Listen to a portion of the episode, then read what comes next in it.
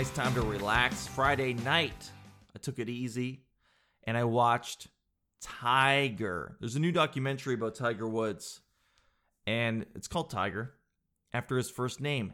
Get it? Which is kind of funny because when you look for, um, I tried to Google it after and look for Tiger documentary, and the only thing that comes up is uh, Tiger King. How sad is that, dude? Imagine being Tiger Woods. You finally have a documentary, and when people try to search for it, some guy that used to live in Florida who murdered someone comes up first. Who has braids and is insane and had a tiger farm comes up first. But that's the game, baby. And Carole Baskins is still out there, even though she's fed her husband to the tigers. And in a weird way, obviously, murder, not okay. And you guys know I'm a junior detective. I'm out here solving murders. But pretty smart. Pretty smart. Feed him to the tiger. You know, there's very smart ways. this is such a weird way to start. There's smart ways and dumb ways to murder. Let's just talk about it. And if you've never thought about doing a murder, then you're crazy. And I, I don't mean like actually eh, who you want to murder or really wanting to ever do it, but I'm like, if you've never thought about at least the puzzle of putting together a good murder, you're boring. Why wouldn't you do that? It's a fun mental exercise. When you watch Cold Case Files or you watch something like that, it's important to th- it's important. it's just fun to think about like what just think about it like what would you do, right? Like pretend it's not the most heinous crime you could ever commit, but how would you do it? And some people are just so dumb. And that's what frustrates me. Like you see someone who did a murder and they like maybe I've talked about this, but they take their spouse into their own bedroom and like cut them up. There's blood everywhere and they think they're not going to get caught. Come on, dude. That's the same people that break into the Capitol building and think they're not going to get caught. That's so obvious. You got to be more secretive than that. But anyway, I watched uh you know what's disturbing too is if I'm ever on uh if I'm ever a suspect, they're just going to use that audio right there. So I would like to clarify for the jury, I'm joking. I'm joking. It's Friday, it's Saturday, it's the weekend. I'm joking. So I'm watching Tiger, and uh, first of all, you can tell he had nothing to do with this documentary because it shows like it shows the ups, but it also very much shows the downs. Like it shows when he got a DUI, when he got caught cheating, all this type of stuff. It talks about his dad. I'm like, it, it's kind of sad to see them unveiling all this stuff because I don't think you should. Like this whole gotcha thing, gotcha. You did something bad, gotcha. I think that's kind of gross. I think that's the worst part of human nature is tearing down other people just because you can, just because you're like, oh, it makes me feel good. But does make for a good documentary. Gotchamentary? Yeah, you know what? Maybe that's a new term. It's a gotchamentary because you gotcha. So it's it's crazy though. It goes through everything, and you you guys know that the only thing that I've been emotional about in the last four years, there's two things I've been emotional about. One, when I proposed to Jen, that was emotional, and two, when Tiger Woods won the Masters that was emotional. And they're about the same amount. equally as emotional. But I just remember you would watch Tiger Woods when I was a kid, and it was just different. You would see him show up to a tournament, and you'd be like, he's gonna win. And then to think he would actually go out and win, it's it's something that's so hard to explain and um, they covered in this documentary like the dude was so dominant and his uh, legacy will get buried in the controversy and it will get buried eventually in the fact that he sort of plateaued after that. And he might he probably will never reach the 18 majors that jack nicklaus did. Even though tiger woods has the most wins of all time on the pga tour he's at 15 majors i believe and jack had 18 that's kind of the great measure of the best golfer. But here's the thing that's all I'm trying to say is that the things when you look at it, that Tiger had to battle through, which was not only, you know, he comes on the scene, he's gifted, he's talented, he's winning right away. And then his dad dies, he goes off the rails, and he has a scandal. So now he has a psychological battle because people are looking at him completely different. Two, he also has a physical battle because his knee was effed up, his back is effed up. This guy was doing like Navy training. And at one point, he couldn't even move. And I think that's take Tiger everything out of it, everything. You think about the excuses that people make nowadays to not do stuff, right? Like just the excuses of an average person. Think about the excuses of an average person where we're like, oh, it's raining outside. I guess I can't do anything. That's what I'm talking about. This guy could barely move. And he came back from that and uh, once again became like the best golfer in the world for a bit, for a bit, and he won the Masters. So that's what I'm saying. To me, it's in a weird way very inspirational because you see that nobody has the golden path. Even someone like Tiger Woods, and even someone who's made as much money as him and has had as much success as him, I'm sure that he sits down at the end of the day and he goes, I'm not even the best, right? Like, I bet there's a part of him that goes, like, even after all he's accomplished, he's like, fuck, I'm only at 15 majors. Isn't that crazy? So nobody really has a golden path. Now, I'll tell you someone who does have a golden path is the Real Housewives. Now, we started watching the Real Housewives. I like any of the locations. And I love also that it's expanded. It used to just be Real Housewives of Orange County. I believe that was the original one. And then whoever produced that show realized, "Hey, hey man, there's there's housewives everywhere. Dude, there's there's housewives all over the place. So let's expand. Housewives of New York. That makes sense. Housewives of New Jersey. Okay, you can use the same crew that was filming in New York. It's a synergy. That makes sense, dude. And then and now they're into like Housewives of Utah. The real Housewives of New Hampshire. Like they just go everywhere. They're like, who's the richest chicks around here? Sorry, I shouldn't call them chicks. That's disrespectful. They go, who's the richest ladies around here? And sorry, if you guys hear that sound in the background, that's my dog. Willie, can you not? Hey, I'm trying to do a podcast. Can you not chew on that? I'm trying to talk about the housewives. Go in your bed. Listen to that. Go in your bed. Go in your bed. So the Real Housewives are everywhere, and uh, it's one of those. I actually really enjoy watching it because it's nice to. Sometimes it's nice to just turn on like dumb TV, just something where you're like, "This is fun. This is entertainment for the sake of entertainment." It's stupid. I get to turn my brain off, and it's fun. I actually really like that.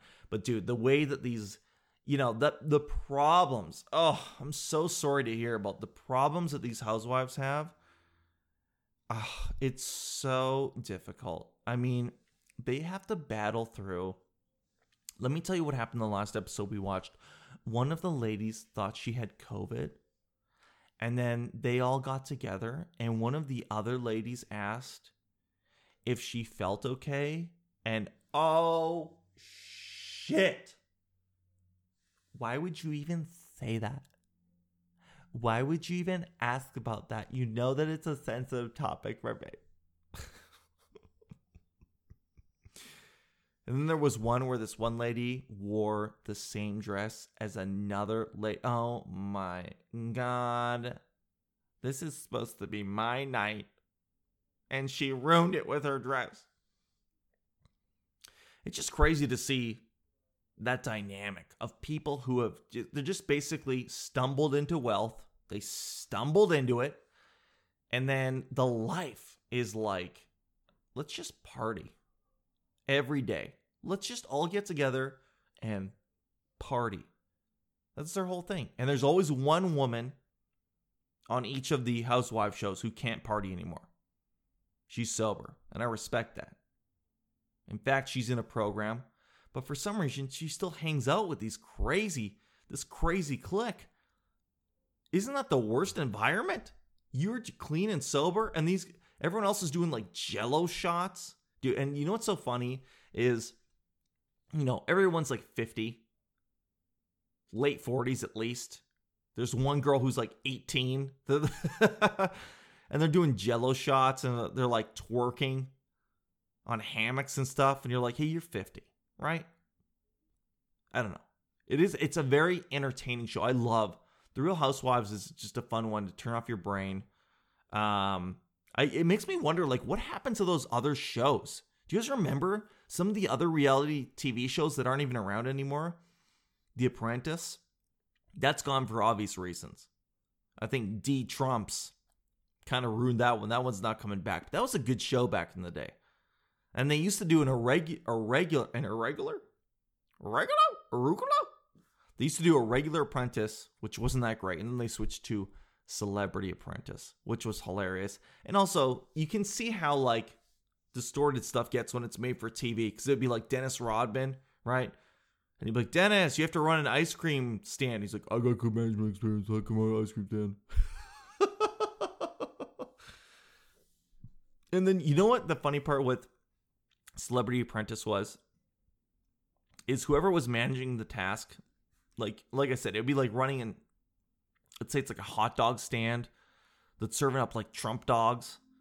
All they would do is they would call in their rich friends and be like, "Hey man, I'm on Celebrity Apprentice. Can you just come down and buy a hot dog for like two hundred thousand dollars?"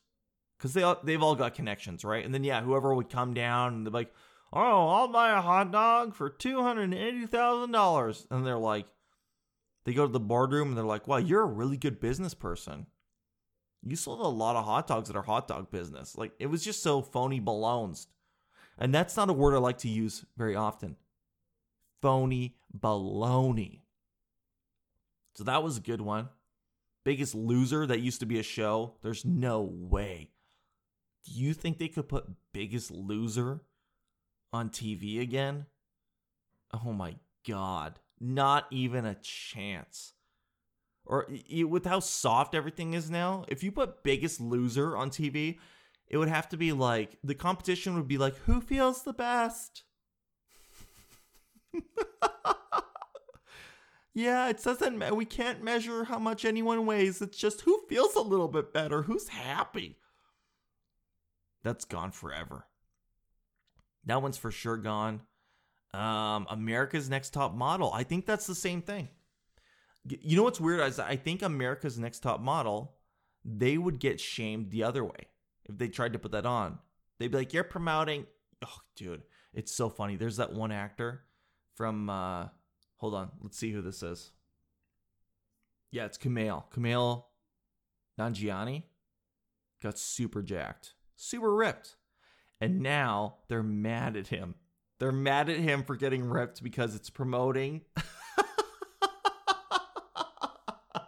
They say it's it's promoting an unattainable culture. The the the. Could you imagine that? Who cares? This guy gets ripped. How does it impact you? It's promoting an unattainable culture. Jesus. That's where we're at now. That's where it is. You can't even see someone improve, and you're like, you're promoting something that's not. That's weird people try to like yeah that's one that's one of the weirdest things i think i would say nowadays is it used to be really celebrated if someone improved themselves and now it's like yeah god forbid. If you're in the public eye and you're a celebrity and you improve especially physically you're a traitor. How dare you? How dare you promote health and, we- and wellness? What is how is the rest of us supposed to feel? You come down and eat one of these $200,000 Trump dogs. What else was a reality TV show? Oh, dude, Survivor. How is Survivor still on the air? That's like the longest running show of what, all time? The guy that hosts it, God, he must be so dead inside. Another season, here we go. It's going to be so much different. We're all going to try to survive on here. What's another one here? Yeah, Housewives, Vanderpump Rules. That one's ridiculous. Yeah, there's a bunch of these shows that are like Vanderpump Rules and uh, Southern Charm. And again, it's just rich people who have the most ridiculous issues.